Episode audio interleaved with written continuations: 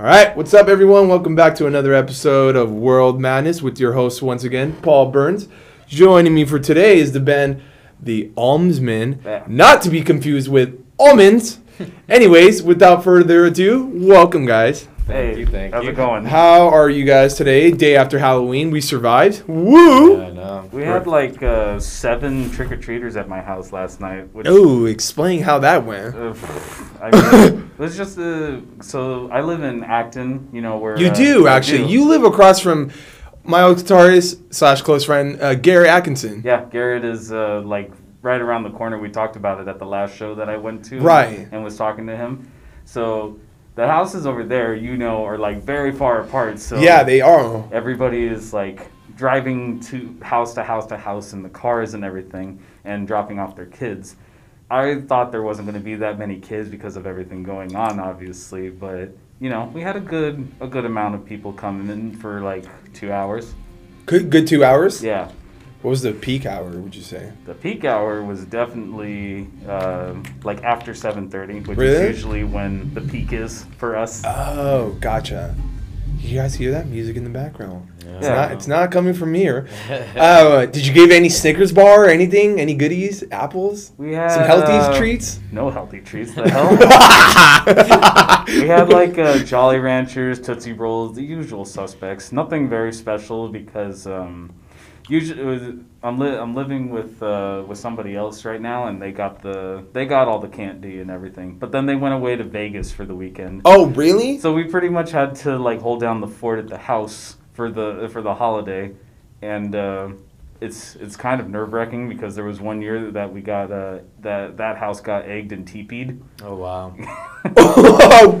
what? Kids Yeah. are still doing that. Woo! nowadays? Yeah. Ah, of course, dude. Hey, some things never That's change. Something. It, that's kind of the tradition you have to do when you're a I- I'm teenager. gl- I'm, glad that's still going around. Teepee and egg people's cars. I'm a victim. I, I actually did my I did my time. I've you done know. TP runs. I'm sorry if I if I hit any of your parents' cars, you know, but I was an ass. man. also, it was you. yeah, so, it was me. So fuck my life. What'd you do for Halloween? Uh, I was at a uh, actually our singer's wedding because he had a hollow wedding uh, yesterday. So it was a lot of working, a lot of little like awe moments because you know they got married, and uh, and then yeah after that uh, wedding was done early. Went back to my girl's house and watched some uh, horror uh, movies with her and the kid. And then uh, they all fell asleep, and I was just watching. Have you watched that new series, uh, Umbrella Academy? I've heard about it, but explain a little bit. What's the show about? It's it's like almost like a superheroes thing, but not like there. There's like a handful of, of like superheroes only in the world, and there's like a lot of time traveling things going on. Yeah. So so and there's like um, almost like conspir like conspiracy kind of like eh, uh, uh, uh, um, groups that fuck around. with- Can I curse in this? you can curse all you want. right Fuck. on. right on. That fuck around with like time time travel and like keep certain time things or uh, certain historical uh, like time things, time sensitive things like how they're supposed to happen happen like a JFK assassination. If something happens in the timeline, they send like their agents to to keep that Yeah. you know from actually happening or to allow it to happen. So so yeah, I was up until like one in the morning. One in the morning? yeah, just watching that. Did you guys totally forget it was daylight saving? I Uh, love how getting that extra hour because So th- was that t- last night? it was last night. Oh, yeah. really? So today was the first day. So we got an extra hour. Yeah. Yeah. Oh, It doesn't, make, it doesn't make a difference to me because I'm a parent and I just wake up when the baby wakes up. Damn.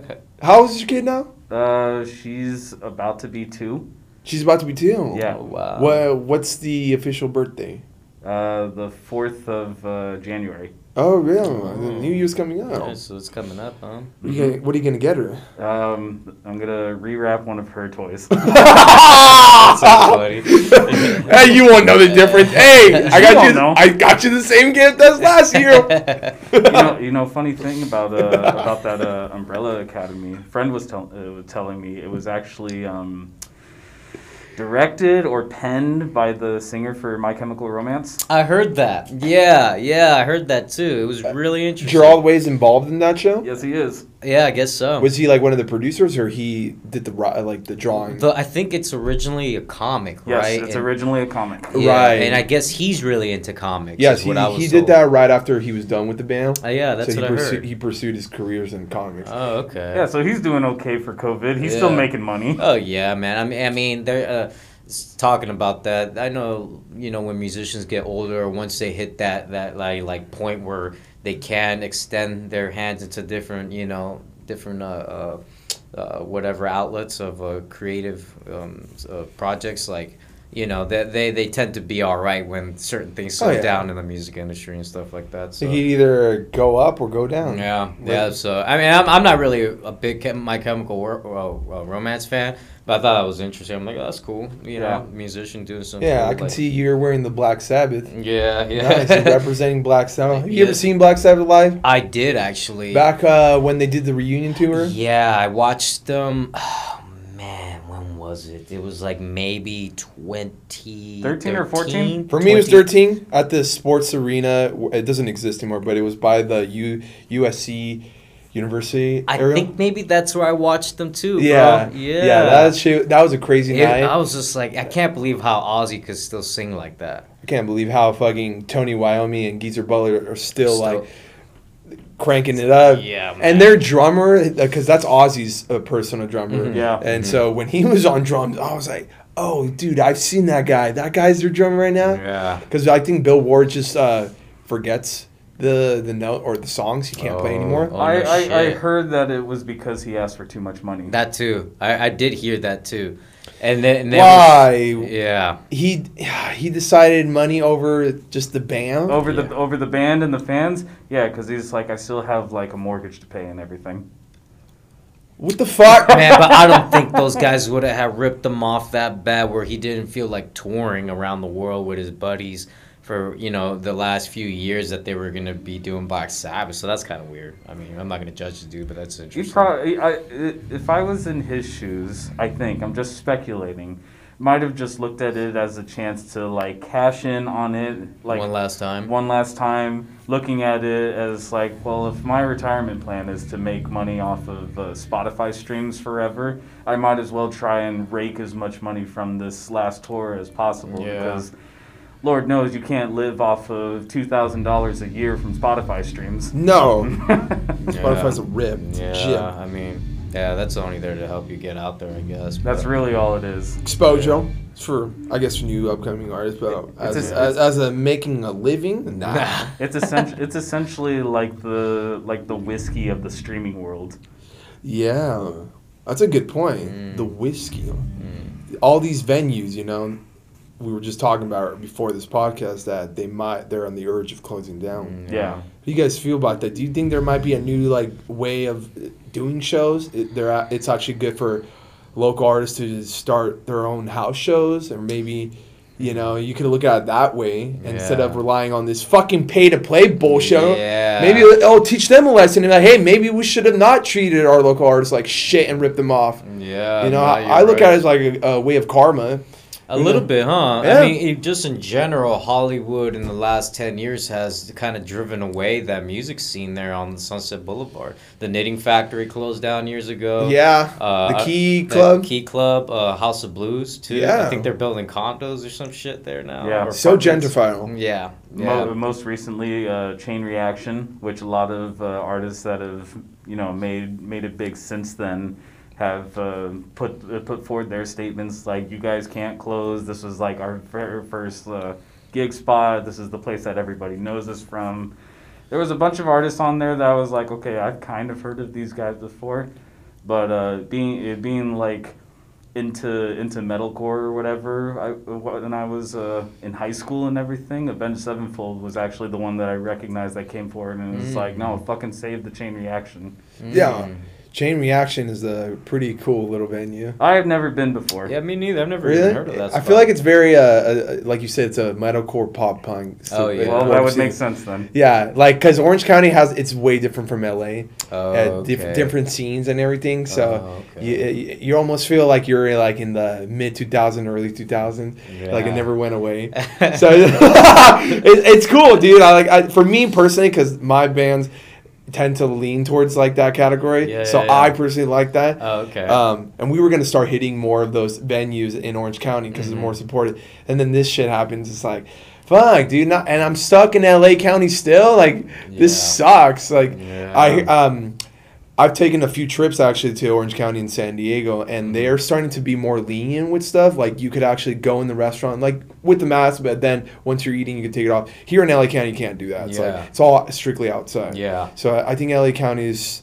I don't know. It's it's different from other Yeah, it is. parts of California. What, Yeah. what can we do, you know? Yeah, I mean, but just to answer your question, uh, I, I, it's funny that you mentioned the backyard thing because I was actually gonna say that. I'm like, I wonder if more backyard shows are gonna start popping up. I mean, I know the LA thrash metal scene and the LA punk scene specifically, like in the Hispanic communities, they do that shit a lot, right? They But- got nothing to lose. they got nothing to lose, you know, and some of those neighborhoods are kind of like low income neighborhoods, so the neighbors don't fucking complain that much about it. But uh, I'm curious about it, you know, to see if that is going to become like a normal thing again. Because from, from the time I was 16 till now, like, you rarely hear people doing that stuff uh, in the last few years. Like, I mean, at least with this project, we've rare. Well, I don't think we've ever been invited to a backyard show You guys never like like a straight up house backyard show. We we've done like backyard shows at a skateboard shop and stuff like that. Ooh, but nice. but yeah, but nothing like a come to our house and play in the backyard. So Well, let's let's get into it. Let's talk about band. What's what's the story here? All right, introduce actually first of all, most importantly who you are. 'Cause I don't think no one really. I don't think you guys ever. Does- Does, Since does you have a- anybody does anybody know who we are? I am I am I am Zach. I am drummer. I am fresh and Fresh meat. I am fresh meat. Yeah, he is. I, I am the most recent iteration of Almsman drummer. I think you hit the year mark though already. Yep. Yeah. So Doesn't always feel good to hit that one year mark. It makes you feel accomplished, like I did it. Yeah. it's like being in a relationship, but kind of a little bit better because you're like, yeah, it's with my boys. Like that means I'm actually doing something good. Yeah. You there is, there is kind of like a sense of humility though because um, you know you know um, Neil Peart passed away this year. Right? That was so sad. Yeah. so uh, so like As drummers, especially. Right, right. So like, uh, so like they their whole thing, like all the most recent documents and uh, documentaries and everything, they always refer to him as the new guy because he'll always be the new guy. Yeah. Yeah. That is true. Always be the new guy. Yeah, yeah, but uh, I, I mean, he. Uh, it's a running joke though. But man, how long was he with them for? Like thirty something years. He, they Well, didn't he write the, all the music? Uh, but I think, Majority. uh, He wrote the, the- lyrics, the Yeah. all the all the lyrics. lyrics Yeah. for all the music. Played. He was Dave Grohl's for biggest almost, influence. Uh, almost Yeah, really? fifty years, almost fifty years, Wow. if not fifty years. Uh, He had a good run. Yes, he Tra- did. tragic past, but he had a good run. I, you've seen you guys seen his uh, not his but their movie, the Rush movie, Netflix. I've seen a few of those. It's a it's lighted like stage beyond Yeah. the lighted stage. Yes. yeah, it's like a, it's a really like I don't know inspirational kind of Mm-hmm. film, but his side of the story is really sad. It really is. losing his wife. Kid. Just cro- going, yeah, his kid going across the country, just motorcycle. His bandmates not knowing what the hell is going on. Yeah, he would like send that piece of post mail every, every, like, yeah, every month. or it, it's two. a, it actually feels like a real life like movie, unlike some kind of monster from Metallica. Yeah. I feel like that was so botched out. Yeah. Have you guys seen that? That film was like so played out. Like it's like, dude, this is so drama right here. Like there's no fucking way James Hetfield and Lars Ulrich can't get their shit together. Yeah. Like what's up with that stuff? But it's a good film. I can I I I actually been listening to a lot of Metallica in like the recent past month. Something about uh, the holiday season makes me want to go back to metal, and so Interesting. yeah, specifically I'm just like I like uh, the whole Master Puppets album is yeah, just that like album was fucking almost picture perfect. so fucking thrash right there. That's the Yeah. origin roots right there. Yeah. I like the Black album the most though. Really? I feel like that's when it got really um, heavy and just a lot of breakdowns and whatnot. Yeah. Personally, I mean, it's a, one of the greatest metal albums. I quote-unquote, think right? I think so. I think it was also the most hated one Yeah, by, by that too. true metal fans. Yeah, by true hardcore. Ones, Yeah. Pol- uh, polarizing is the word that the industry loves to use, Yeah, po- especially in regards to that album. yeah, right. Yeah, I feel like everybody was introduced to either Enter Sandman or One when when you first hear Metallica. Probably. Huh? But if you're like a hardcore, like entering the roots, I feel like Master Puppets was like because personally for me, that's the first song I heard. oh really? Li- live is pretty badass. I gotta say that it's the most phenomenal like metal live experience you should uh, like It see. was one of the best shows that I had ever seen when I saw them at the Rose at Bowl? Rose Bowl. You saw them too? I saw them. At 2017, Yep, What? dude. That's Were good. you at the front row or the back? I was at the very back. no, see, I was at the front, five feet away. I wish I could show you James Hetfield's pick. I will Oh, never forget that. Just chugging everyone, like fucking chug, like throwing like arms and just caught that, and I'm like, I will always treasure this. Framed a little pig. It was just badass because like when that uh, drum set arrives, uh, Lars Ulrich's drum set, it's like, yeah, this kind of reminds me of uh, the good old days, right, guys? When we uh, back when we were playing Garage. Actually, none of this existed, and then they played Seek and Destroy. I was like, everyone's Uh, jaws just dropped. I'm like, yeah. damn, like. That's dope. Yeah. That show that show was pretty sick, uh, especially with the guys at the beginning too. Gojira played. Gojira and that was the first time I heard them live. I Same. was like, these guys are fucking very sick. groovy. They're from France. Yeah, Yeah. they're fucking insane. Um, Avenged Sevenfold played, which I've seen Avenged Sevenfold before, and I really, I really love their live show. Same here. I feel like that sh- overall was a good. It was an Perform. excellent show. It was. It's the only show so far that's topped like my best, uh, my list of best production shows that I've seen. Which the top, the top one at the time, uh, uh, was uh, U2 when I went and saw. You saw U2. U2? I saw U2 at uh, Angel Stadium. Really? Yeah, for their 360 tour, where they had like a, a, a like some 200 foot spire that went in Oh, the center of the what? field and towered over the whole stadium. Wait, who opened up for them? Was that Lumineers? Uh, Lenny Kravitz. Lenny Kravitz. Was the How one was that- It was uh, it was really cool. I had never.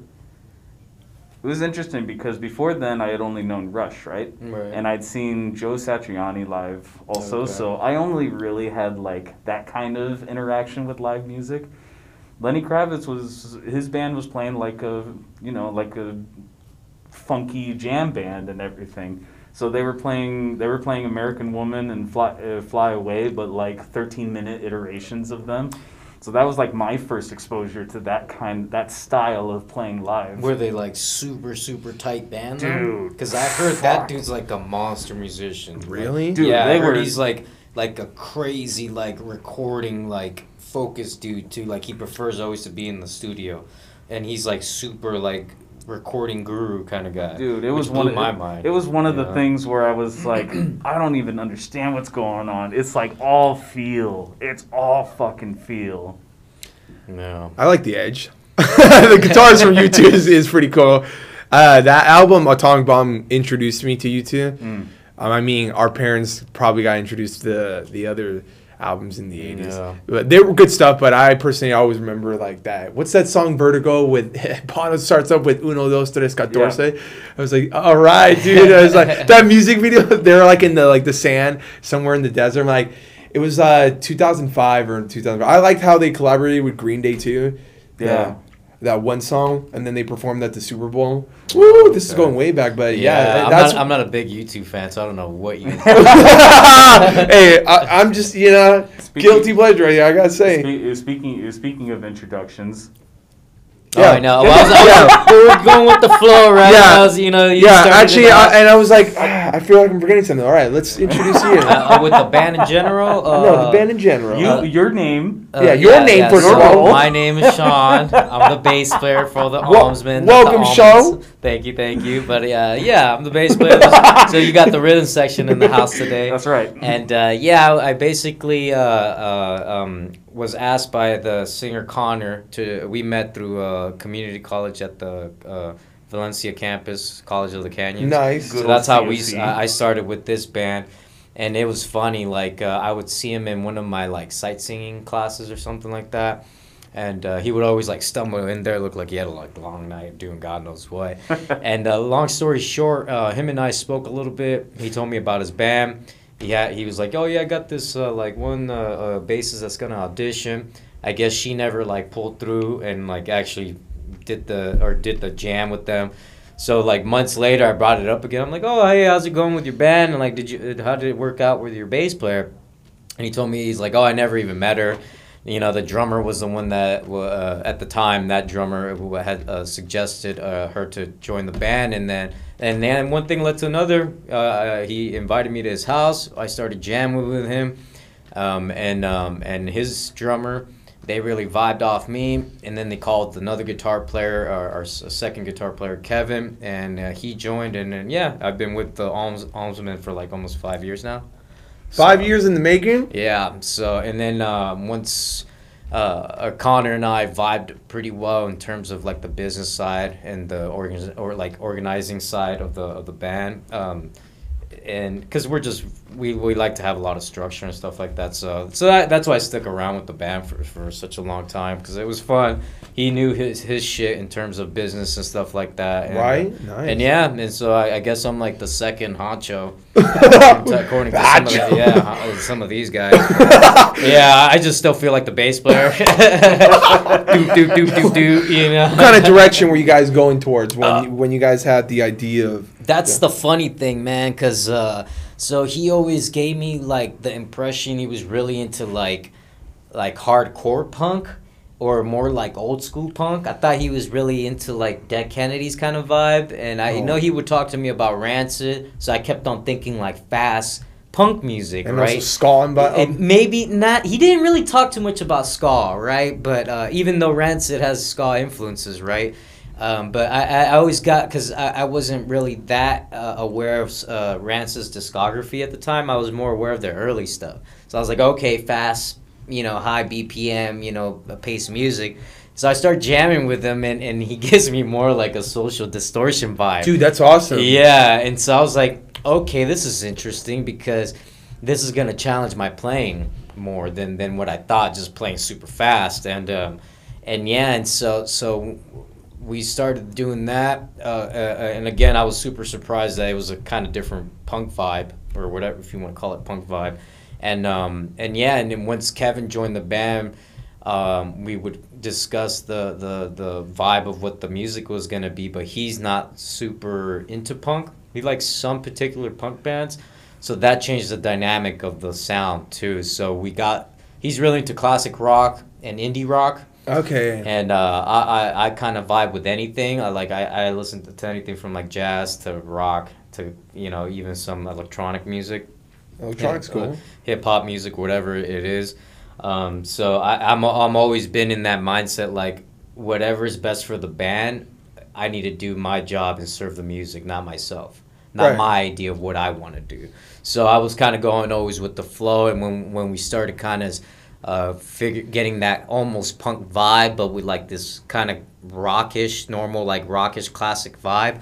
I kind of just wrote on that idea. So I always had in, in mind in the beginning it was like a weird punk rock, like classic rock hybrid kind of a thing. Because you know, Social Distortion has kind of like some twangy feel to it Bro, sometimes. You know, I, I feel like they have a country influence. yeah, right, They almost actu- like Johnny Cash. Well, they did that Ring of Fire cover song. Yeah, yeah. So they do a lot of that kind of stuff. Yeah, it's so- like not necessarily punk, Mhm. but it is still punk. Yeah. Um, you guys sound a little bit like Bad Religion to me as well. I, I, I sometimes get that feeling too. I don't know if you if you sometimes hear that like almost bad religion vibe off of us. I have said for a long for the longest time that I think the bands that most closely associate with us are actually Social Distortion and Bad Religion. yeah. Because I am not that familiar with Bad, uh, Social Distortion. I only know like two or three songs from them. I actually just recently listened to one of their albums just to kind of like get myself more associated with it and everything. But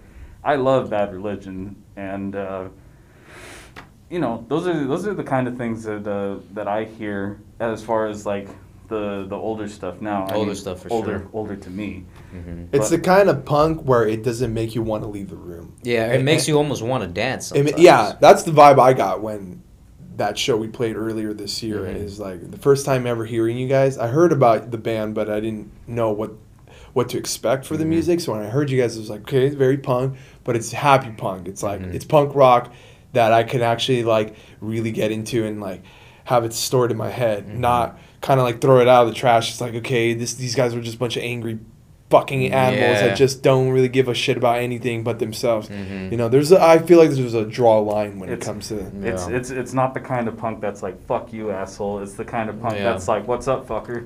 Yeah, what's up, fucker? Yeah. You mess with my friend, I'll beat the shit out of you. Yeah, yeah, Yeah. It's I don't know. I know Connor's lyrics are very heavy, like handed in, in like social, like actual social issues in, in, in America and stuff like that. He considers himself more of like an Americana uh, writer. Right. So he has like like those kind of heartfelt lyrics, you know, almost like Johnny Cash esque kind of lyrics and stuff like that. So so yeah, ever and and, and I mean I, I I've written a few songs for the band. Um, and, and and I've had a very heavy hand in, in like arranging certain songs and structuring them. So uh, overall, like I always try to stick to the formula that we have now. So that eh, you know, just to answer your question, that like that's the kind of vibe we've always gone through. It's like this weird like punkish. We started t- saying that we're gonna start calling ourselves like a garage rock band because it has such a like wide spectrum of, of, of sound. You know, but we never really wanted to label ourselves either. No, don't. Na- Just- nat- naturally, people keep on saying punk. If they want to say it, then let Fuck so it. be it. You Let them know? be. Yeah, Like, you guys just keep doing what you guys gotta do. Yeah, I mean, I don't know if uh, if you've heard the newer tunes uh, that we've released. If you maybe still get that vibe, or I heard it. different. It's good. You know. Yeah, it was it was fucking brilliant. Brilliant. How's song process like when it comes to like writing new material? Do you guys all have the same? Uh, I assume. What about you, newcomer? You do you, uh, you Like, know? What about you, since you wrote the, the hey, you need to talk more. yeah, you wrote the new song, so Oh, let's hear it, dude. Well, like that's kind of that's kind of the uh, the deal that I've been getting from like being uh, being with the band right now. It's like, you know, members of the band have like what they consider what they consider their song. So like now that I've listened to it a good a good amount, you can pretty much figure out okay, this is a Sean song, this is a Connor song, etc. etc. And uh, I was interested in that, especially because my style of writing I would consider you know different from uh, from their uh, from their style because um, I think I think much more in terms of uh, patterns, not strictly like verse chorus verse chorus that kind of deal. So I'm not that much of a guitar player by any stretch of the term. So we were at practice one day and I was like, "You guys got anything that that you think is cool or you want to work on?" And Kevin was just like, "I have a I have a little ditty here," and he just does the da da da da.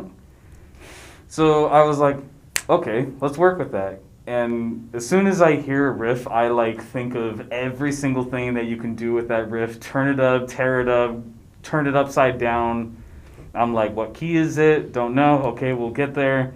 what uh, do you guys know how to modulate so, uh, sometimes okay we'll figure it out when we get there and my thing is and this is probably you know inspired a lot by my days in townsville um, Woo woo! Shout out to Townsville. I just had to do that. rest in peace. Oh, I love like- these guys. I like- I, I loved your guys' music, by the way. a lot of Yeah, people do a lot of people still clam- uh, clamor for us to uh, get back together and the only thing we can say is we'll see Yeah, I miss Mark and uh, fucking Michael Cortez. in, in, in any case, um, I like writing bridges, and I love guitar solos. Uh, Kevin, uh, Kevin, Kevin's a good guitar player, but he's not always like wanting to do guitar solos and everything. At least not recently.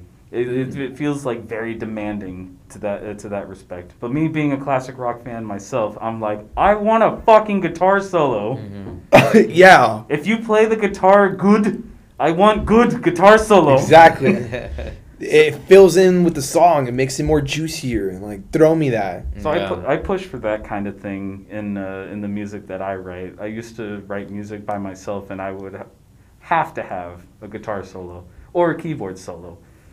I've never I've never tried writing a bass solo because it's But not even a lot of bass players don't know how to write, write bass solos because no one wants to hear a solo. It's a, it, it, it's different. It's it's just Bass di- solos a can be interesting They though. can No, be, definitely. but, but they can I don't know. As a bass player, I like, like I like uh, b- uh basses that start the song personally. Oh, Longview from Green Day. Yeah, that okay, fucking- yeah, That's yeah, a from classic. Duking. Yeah, that that's just right there, and they do a lot of that action yeah, stuff. they do. They'll uh, have the they'll go through the song, and then during the song, it's just all right, just Mike Dirnt just playing yeah, the bass, and he's it's a like very melodic player too. Yeah. he's great. fuck. Yeah. you guys seen that man? I know I'm going off topic, but yeah, no, he's great, Yeah, dude. like, Like, I, we and need I'm, to- I'm not a big Green Day fan too, but I respect all those musicians, and, and Mike Dirnt's a fucking phenomenal player. Like, Yeah, a lot of people who who are in, especially into that punk kind of sound, and people a lot tell me it's like Mike Dirnt, and they Yeah. like have opened the doors. Hey, that's how Fall Out Boy got started because of Green Day. Oh Mhm. shit. But continue.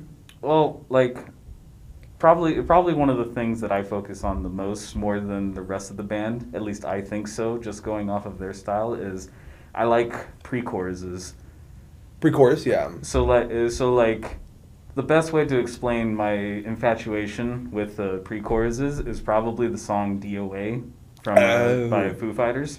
Right. and it's like there's two there's two kinds of pre-choruses, but both of them you like if you know the song, you instantly recognize it. That's usually my go-to, uh, the Foo Fighters one, because it's like the climbing sort of bit before it gets to the chords and everything swells and explodes and everything. Like if you know the song, you know the song. Yeah. Now going to an example that everybody knows, you know, I read I read in a book like you think pre-chorus, you could think of the pre-chorus to Billie Jean.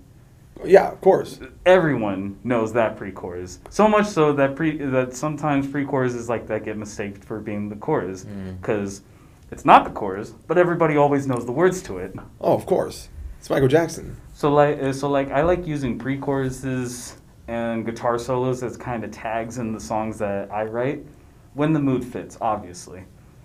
Um, I also I also like doing uh, like doing intros and fade out outros. Like fade out specifically are like a tag of mine.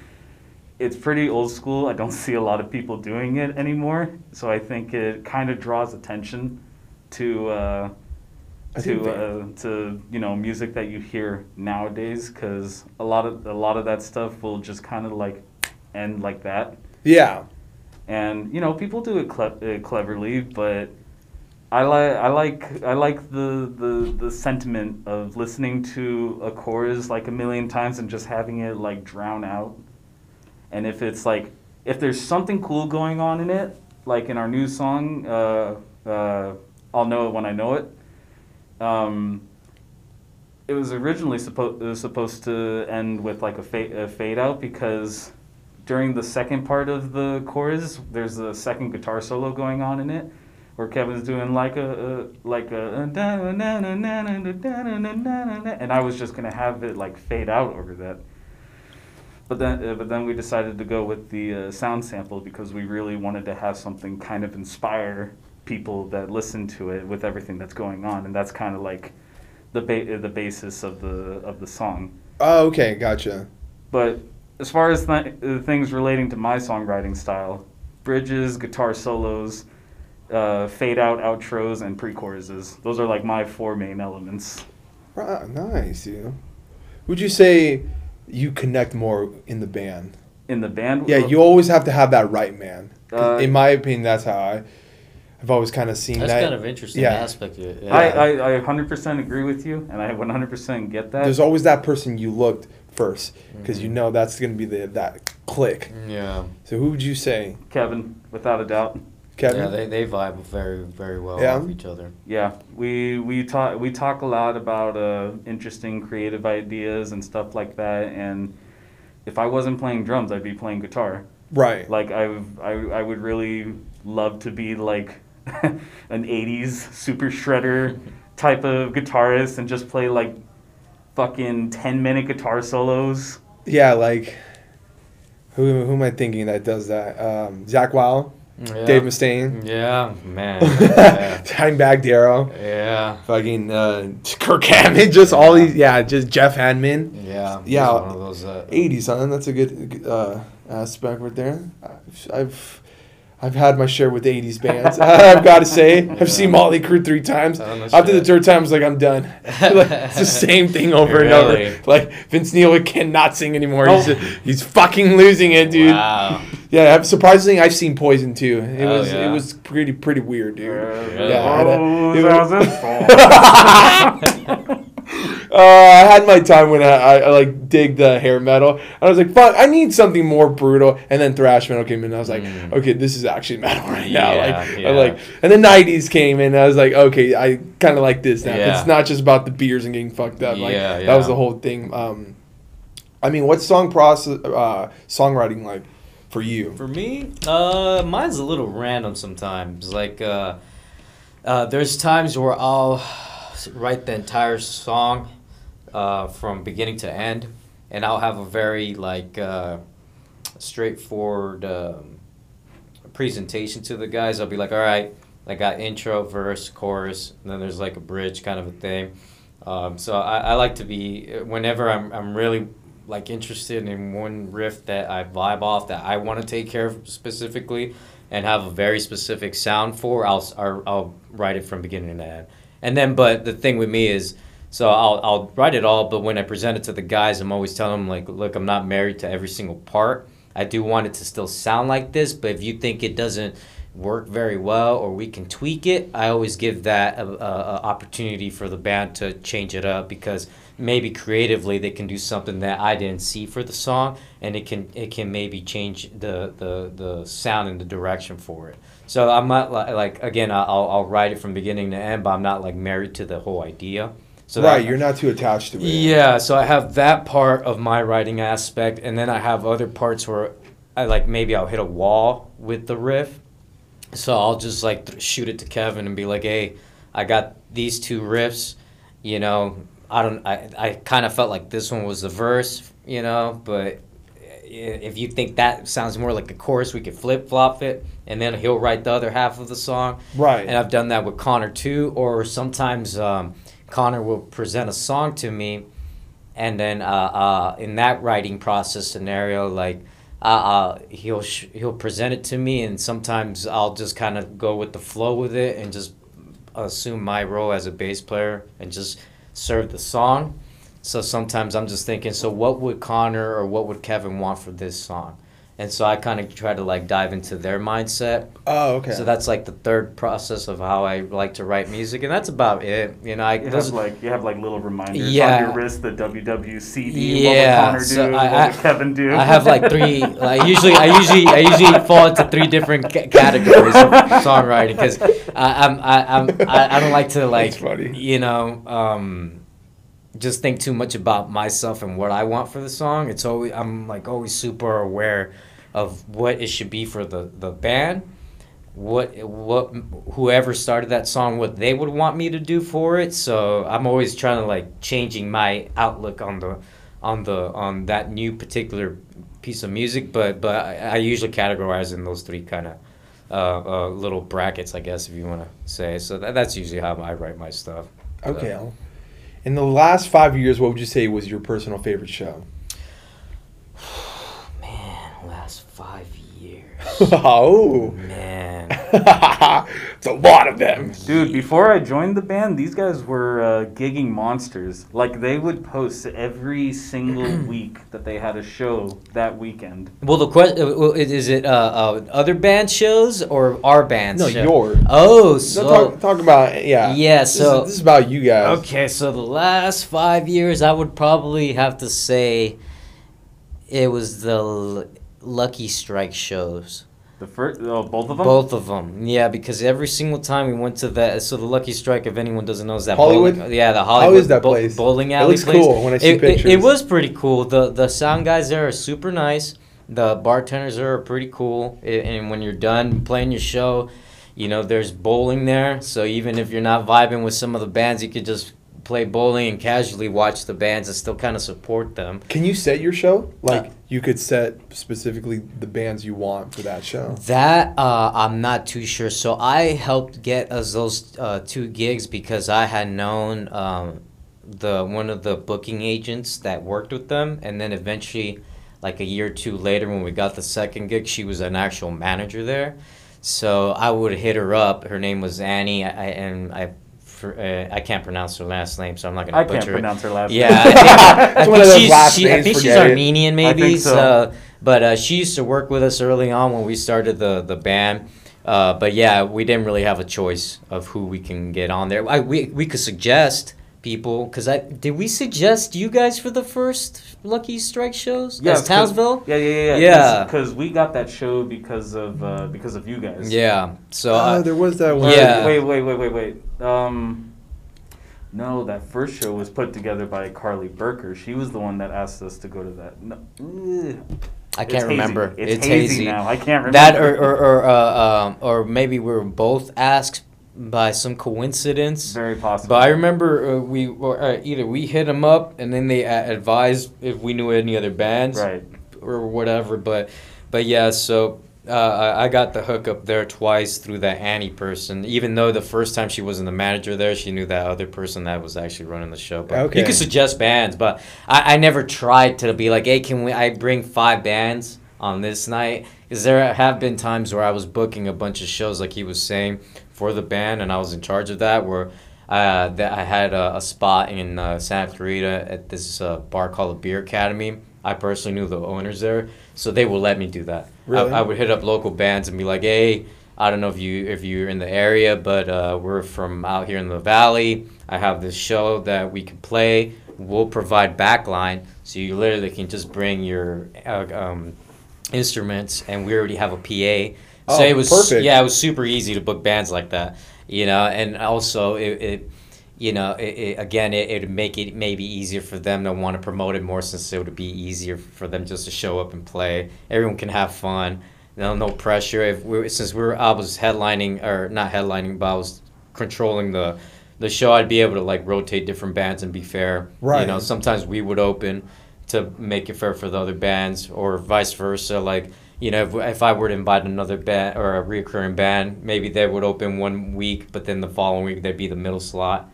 So try to do that sort of thing too. Which slot do you personally like? I, I like middle slot. Like second and third? Uh, yeah, yeah. Cause I agree. I mean, I don't know if if, uh, if you've uh, I don't know how often your bands have played uh, in the area, but I always feel like when you have the middle slot, like all the other bands, like uh, fans are there waiting for them, or maybe they had just played, so they're sticking around for an extra thirty minutes or so. So you get like a bigger crowd sometimes. It feels like when you're in the middle slot, but I personally do not like headlining. If you're not like a huge artist, yeah, um, it sucks. yeah, it could be a double edged um, especially, dude. And when we're going back to that one night in Drifters, fucking stole the show, and I was like, looked at Garrett. I was like, fuck, dude. And like, how do we, how do we play this? No one knows us, but it actually turned out to be good because it was a sold out crowd. And you guys were wonderful that night. thank you so You much for were- this.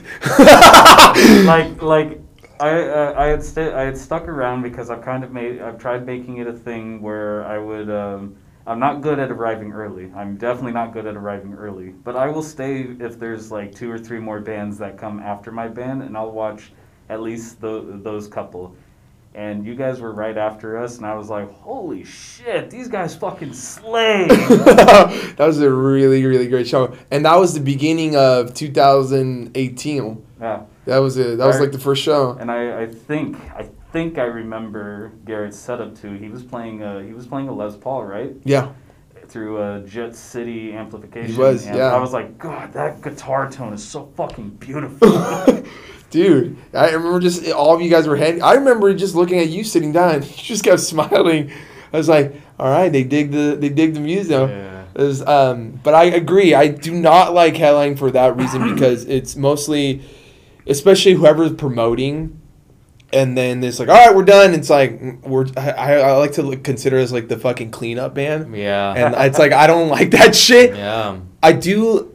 Like opening sometimes, and I don't mind. And and the reason why I say that is because you're kind of making a first impression. Yeah. And if you do so excellent, that's when you get like recognition. There's like, all right, now we have to get these guys. Yeah, you set the bar for the whole Yeah, show. yeah. Sometimes the opener is better than the headliner. Yeah, dude. Like we played at a at all like a parking lot all metal festival, and we Mhm. were the openers, and and everyone just like really dug us, and and it's like, damn, dude, was like, why were these guys first? Yeah. And so it's, sometimes it's on, but I do like like the middle slot. The middle slot's always It's the a best. it's a safe slot, right? the a safe Yeah, slot. Yeah. Even second's not, It- uh, it's uh, not so that bad bad, because yeah. the first one sucks. It's like, all right, maybe we could do something better, Bo. All right. What about you, man? Um, well, I actually have a story here to go along with that, but ri- uh, riding the high of uh, of being with of being with Townsville, I really like actually the opening slot because I can have I don't really have to worry about like setting up my stuff after a band, which being a drummer setup sucks Mhm.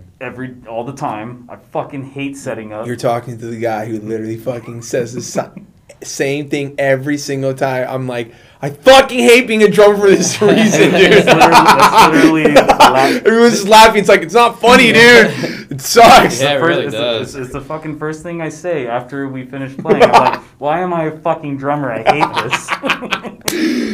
It's like, yeah. but I, I, I like being uh, being the opener because you know stroke my stroke my cat here. Um, I- Oh, your cat. Yeah, my cat here. I like blowing away the crowd when they don't think anything of me because I'm the opener. Mhm. And I'm like, I'll show you who's a fucking opener. Yeah. And Yeah. I just tear it tear the fucking place apart. See, I like that. You gotta have that mentality.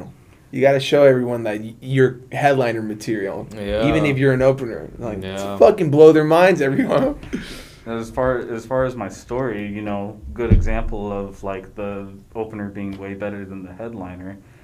This was earlier this year, I think. In fact, I went to see. Um, it was uh, it was like a record label show, Sumerian Records. If you're Mm. familiar with I them. already know where you're going. you already know where I'm going yeah. with this because I've talked about yeah, it before. I was just like, oh. So I went to I went to I went to see uh, these three these three bands played. It was uh, it was uh, Chon, Chon, however you- from San Diego. Chon, um, Between the Buried and Me, and Intervals. And of those three bands, I, I had heard of uh, Chon, never saw him, heard a lot of good things about them. Between the Buried and Me is one of my favorite bands of all time. Nice. And Intervals, I had never even heard of. But Sean was telling me a little bit about Yeah. Intervals. He was like, yeah, they're pretty all right. They're cool. Actually, uh, uh, I said that about Chon. Intervals I actually like. Yeah.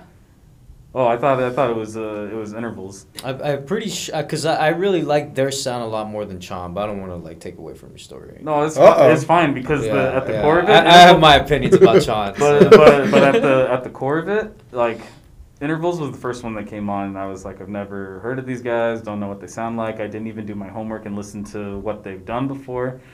And every single song they did, they fucking blew me away. yeah, they're really good. They're so good. Just an instrumental like jazz fusion prog band, you know, Nice. like, all of Mhm. that, all of that kind of stuff. No singing whatsoever, and I was like, holy shit, these guys are tight as fuck. They sound fucking killer, and they blew me away. And it was crazy because I started like blowing up all of their social media stuff and like trying to find where I can get a thing or whatever. Right. And um, Between the Buried and Me came on next, and they always do fucking great. But I was talking to somebody there, and they were like, um, they probably just flew in because I think they're originally based out of Virginia or something like that. Okay. And um, so they didn't have a sound check. And the drummer for that band has like has like a, a 12 piece drum kit that has like a very elaborate electronics and cymbal setup.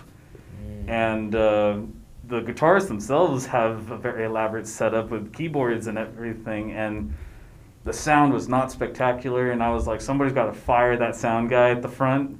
Like fuck that guy but I, I still really enjoyed them and i was like okay now i get to see what this uh, this chon band was all about and they were the headliner i had noticed before they got it on that like half the stadium uh, half the area uh, half the venue had already left i was Oh. like this is interesting And that surprised me when he told me that.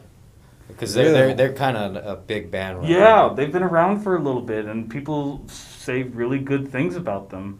They get on, and it's just like intervals, super heavy, fast and shit. Between the buried and me, fucking metal deathcore, progressive kind of shit. Yeah. These guys are like chill rock, Math kinda, rock. math rock, kind uh, kind of deal and everything. And I was like, dude, like I had a I had a fucking ten foot boner, and you guys just sliced it in thirds. yeah, and that's what I mean. Um, That's a crazy analogy right there. Yeah, yeah. what the fuck, to, to, to, to, when he mentioned that, I was like, it, it doesn't surprise me because they're like they're kind of mellow sounding. And uh, I, when I first listened to their EP, I really enjoyed that EP. Uh, eventually, when their bass player, original bass player, left, it, their sound kind of changed. But they it kind of sounded like they stuck to their guns with that one specific sound. But they didn't. I mean, they're very. Um, their guitar players are phenomenal musicians. Like I, I would probably never. I won't be- I won't I won't take that away. They're th- great those guys are musicians. great musicians, but I, I just I gotta check them out. Yeah, I just don't vibe too much off that sound for a very long period of time. Right. You know, like I can listen to it in very small, like like little Yeah. spurts and whatnot. But that's why when he told me, I was like, well, that doesn't surprise me that much. Like like he said, you have this like jazz fusion prog rock instrumental band and then like a brutal metal core kind of like band in the middle like that's that's tough you know so that, I, I thought that, that story was great when he told me i was like man It was. Uh, I still. I still say this. It's the first show that I went to that I actually really wanted to leave early, and we did leave early. We le- We left before. Um, we we left when they got into the fir- the first encore, and I never leave shows early. Never, never, ever. I was almost late to my flight back to school in Vermont because uh, I didn't want to leave the Satriani show. Oh, okay. Um, and uh, I, uh, I was looking at my friend. We were just like snoozing, and I was like, "You ready to leave?" She's like, "Are we trying to leave?" I'm like, "Are you enjoying this?" She's like, "No, not really." So, uh, so we, uh, so I was like, "Let's see, let's see if they pull out any big guns for the encore and everything." The same old shit, and I was like, "Let's get out of here. Really? Go. I'm done. I'm done with this shit." Dude, Guns N' Roses, three hours and a half. So fucking long when I saw him at the forum. Yeah. It was like almost like th- at the point when it was like two hours and a half. A lot were leaving because they were just playing their new shit, Oh, and I was okay. like, Axl, what are you doing? You're you're like, it's like you're asking for everyone just to leave. But I get like it's kind of like the related story where you're saying, because for me, I never leave shows. I don't know what it is, but it's like I have to like force myself.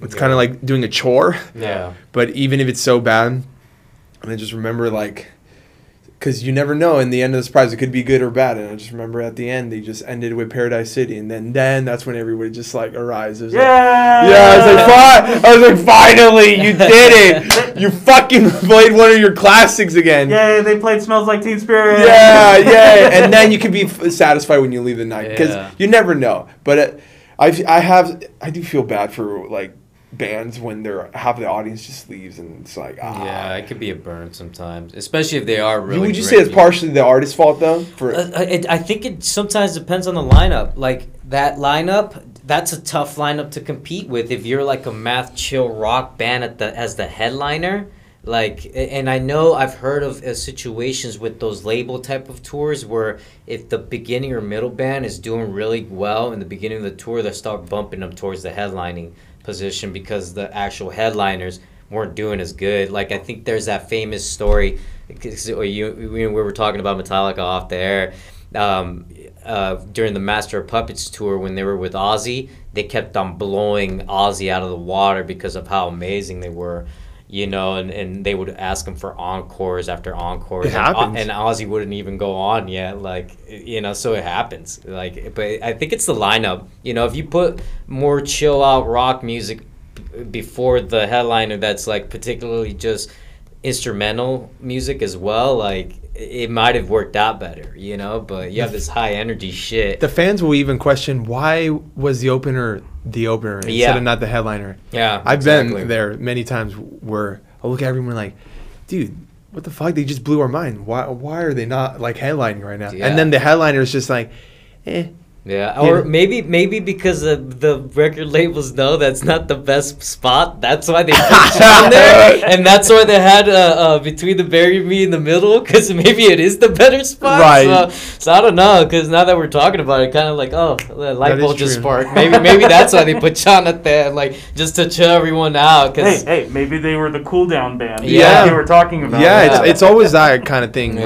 Like you always need that cool down band. Yeah, right. so- You can't have intense after intense, because then there's only, there's so much serotonin that you only have, and then eventually Yeah. it gets fried down, and you're like, "Fuck, dude, Yeah. I need a beer to chill." we never got to hear from you, Zach. What was your uh, and in that whole pro that whole year of being the band? What was your favorite show? the Lucky Strike show that we did. Yeah. They did they did a Lucky Strike the first time when I was in uh, shit when I was in Townsville. They had uh, their second drummer Arnold, and um, the uh, the last time they did Lucky Strike was with me, and uh, we actually have that on our YouTube our YouTube uh, our YouTube channel. I really wanted to take the opportunity for for that show, being that they have such a really like great production setup there. I wanted to get like some good footage of us playing and everything. So I took my camera that I bought for uh, for my uh, for my baby. I took my iPad, and we paid the guy some money so that we can get the re- the audio off of it. And I took everything home with me, and I spliced it all up. And I was like, okay, here's this, and I still I still push it all the time because I think it really showcases us at our best. Even though I was riding like a big Red Bull high, and we played the songs like maybe twice as fast. Yeah, that was. That, I mean, that show in general was Because really you were fun. amped up. Yeah. Dude, I was. That- usually it's the drummer who goes fast, and, Yeah. and the whole and the whole band looks right. We're doing this. I, I know. Remember, I was like, I I was having a long day because I think it was a Friday, right? And uh, we had gotten off work, my, uh, Connor and I, because we work in the same spot. And I remember uh, right before we were about to get on stage, like I was like, I need to wake up, and I slapped myself super hard. like, I was like, all right, wake the fuck up, Sean. Like, bam. And Damn. The other band walked in and looked at me. I was just like, I don't give a shit. Like, I'm about to go tear it up right now. anyway, right. so so like you were saying, you gotta like do that, get in the mindset to perform and do the best you can. Because I think weren't we the opening band that night? I think we were. I were. think yeah. we were, and were. and I mean, I don't know, like we brought it, we we set the bar pretty high that night, you Yeah, know. we fucking brought it. Yeah, because I noticed the the uh, crowd wasn't like interacting with the other bands as much as they were with us, surprisingly. I was bowling with friends, and you guys were doing uh, specs and analysis Yeah. of the other Yeah. bands. Who would you say in the band is the most likely one to engage conversation and meet connections? That's That- an interesting question. I know. I just thought of it. I don't know. I think maybe now that you're in the band, it would be us two. I was 'Cause gonna the, say the, it's- running it's, joke it's is always be a toss up between us. Yeah, the running joke before he joined is uh, I'm the social butterfly in the in the group. Yeah? yeah, You're yeah. Because I What kind remember of butterfly? Like the butterfly from Alice in the Wonderland? that kind of just butterfly? tripping, tripping out. Like I said go that way. don't don't be asking about his garage sessions. but yeah, and uh, and so yeah, I think it's us two now because I know he likes to interact with a lot of other bands. and It's I'm- fun, huh? I'm, I'm in the same mindset too. I You kind of have to. Yeah, you Yeah. really do. It's a it's a it's a necessity. It's something that you can't uh, you can't avoid, and like I think something like that is very is very troublesome for like our current our current age with everything that's going on. A lot of people are rely are relying on uh, live stream shows and everything like that, and you miss out on that networking and creating like a big family with other bands, like. You know, I have a vast amount of experience with other bands now between Townsville, the Almsmen, and the In the Valley stuff that I that I was doing and am still doing. Still doing it? Yeah, I'm still doing it. Dude, it. congrats on that. So I, you know, he wanted he wanted to do this whole uh, interview with all the other bands on our on our Instagram channel and everything. Yeah, just. So so I'm just thinking like, oh, I know so many other bands. It'd be like, let's get these guys on. Let's get these guys on. Let's the- get these guys on. Gotcha. And now I'm kill I'm killing I'm killing Twitter.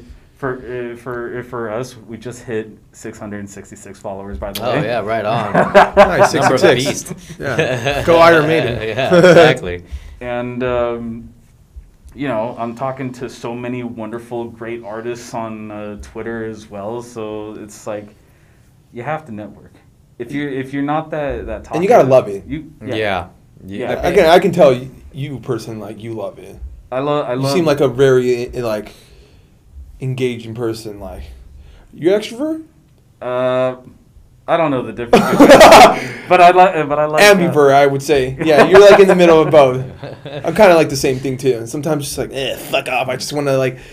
I go in like straight like a like a soldier going into the show. I just do not talk to anybody because I'm in that game mode. Yeah, yeah, yeah. Playing show. Yeah. You talk, you get too, a little too distracted. I've Mhm. had my problems and my issues with getting too distracted. And it's like nah. But then after, but even after, sometimes it's like, all right, I want to leave now. Like Yeah. like I'm too stressed out. It's just just like you depends. said, tearing down the drums. Everyone's talking. He's like, dude, fuck off. I Yeah. like I need to get this shit out in my car. I have a uh, I have a ritual specifically when we play at uh, drifter shows, sometimes with other places, but more so with drifters.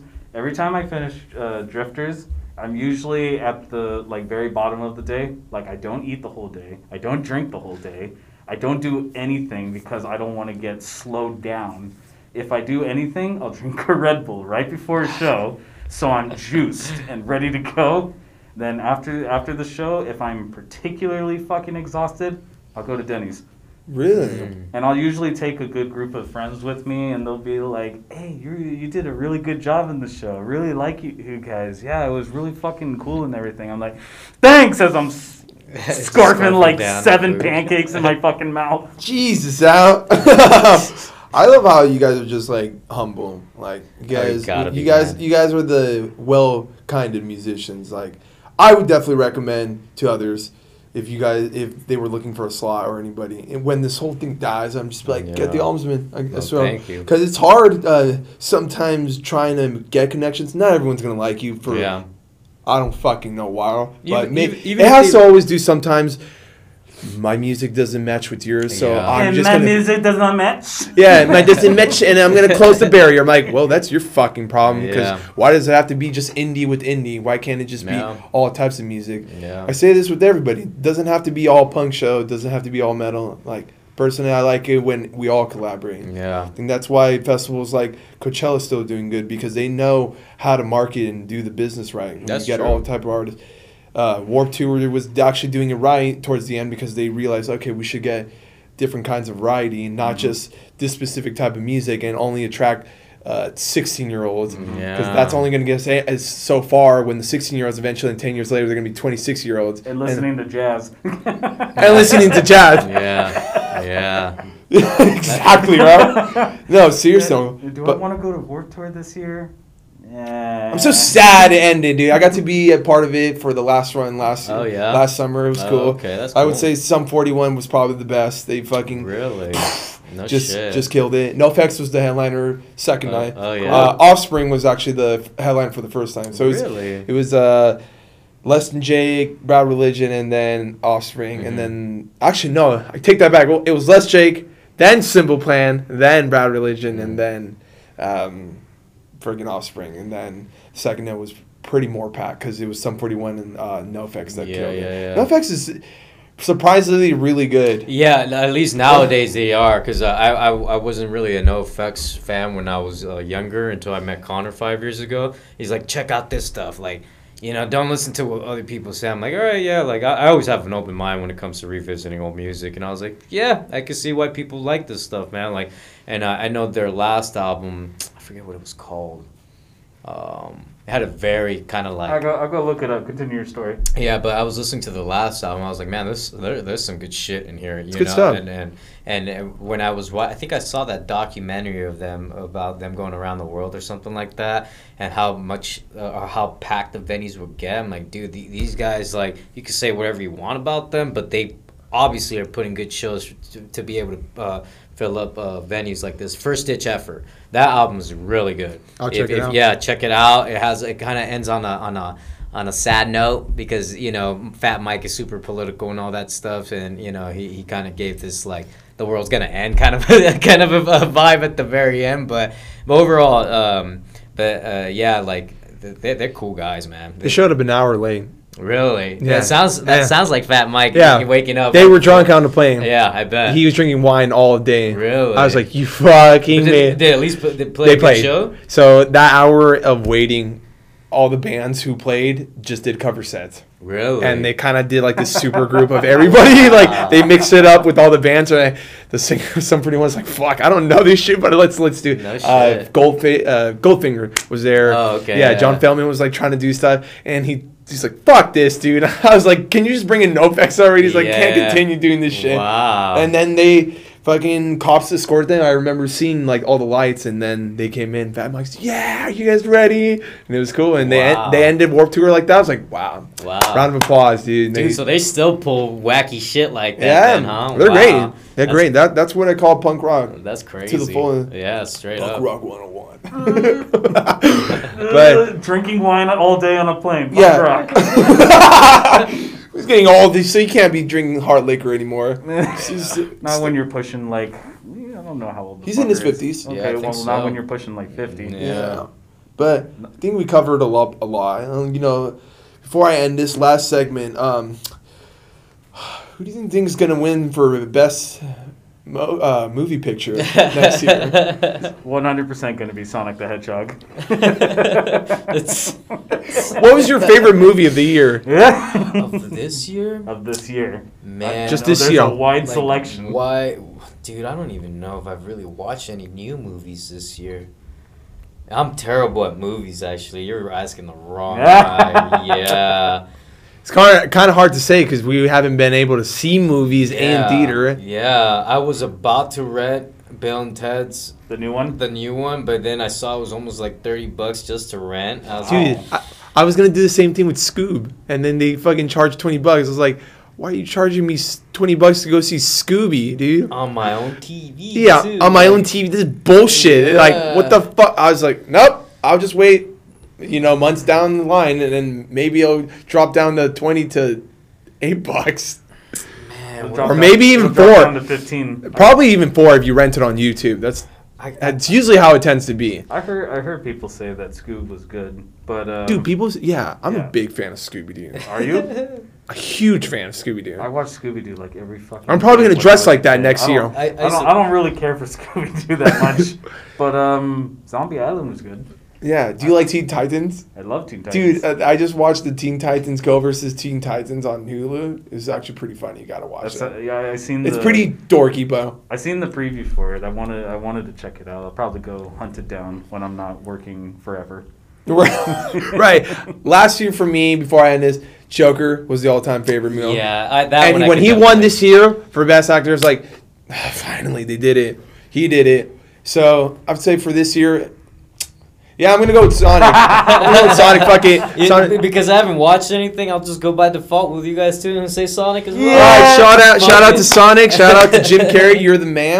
shout, Um, uh, shout out to them because they're already working on the sequel. hell yeah! And shout out to the new Batman movie. I can't wait for that. one. Yeah, I'm interested to watch that one. Look, yeah. On vengeance. Oh, also, if you don't like cartoons and you're looking for something more more uber serious, go watch Ozark because it's, a, it's a great fucking show. Yeah, I And what about. Boys from Amazon? I've heard the boys. Is I really watched good the first too. season. First Is it season good? was interesting. Yeah, I, I liked it. Do you guys also like the show The Karate Kid? Uh, or- Oh, Cobra I- Kai, Cobra Kai. I, I, I, my little brother was trying to get me into it. I watched like one or two episodes, and it, it was it had kind of that '80s cheesy. You don't like Uh, it? I, I, I didn't dislike You're it. fired, dude. I know, but I didn't, I didn't really Get out of watch my it. podcast. So, so yeah, so I'm not gonna say I didn't like it because I didn't even give it a shot. That's so. funny. Fuck. dude. Would you guys have fun? This Oh, is, this is a good I'm, time. I'm always down for little get-togethers like this, Hey, especially I'm, right now. hey, if you guys ever need a guest for your Q and A, I'm always down. Just yeah, hit me up. let, let me know, man. You got Thank, thank you so much. That's Almsman. it. Almsmen, Almsmen. Not the Almond Brothers. Yeah. not the Almond Brothers. with man. an A. And we'll stick around for the next Have a Peace, everyone. Later.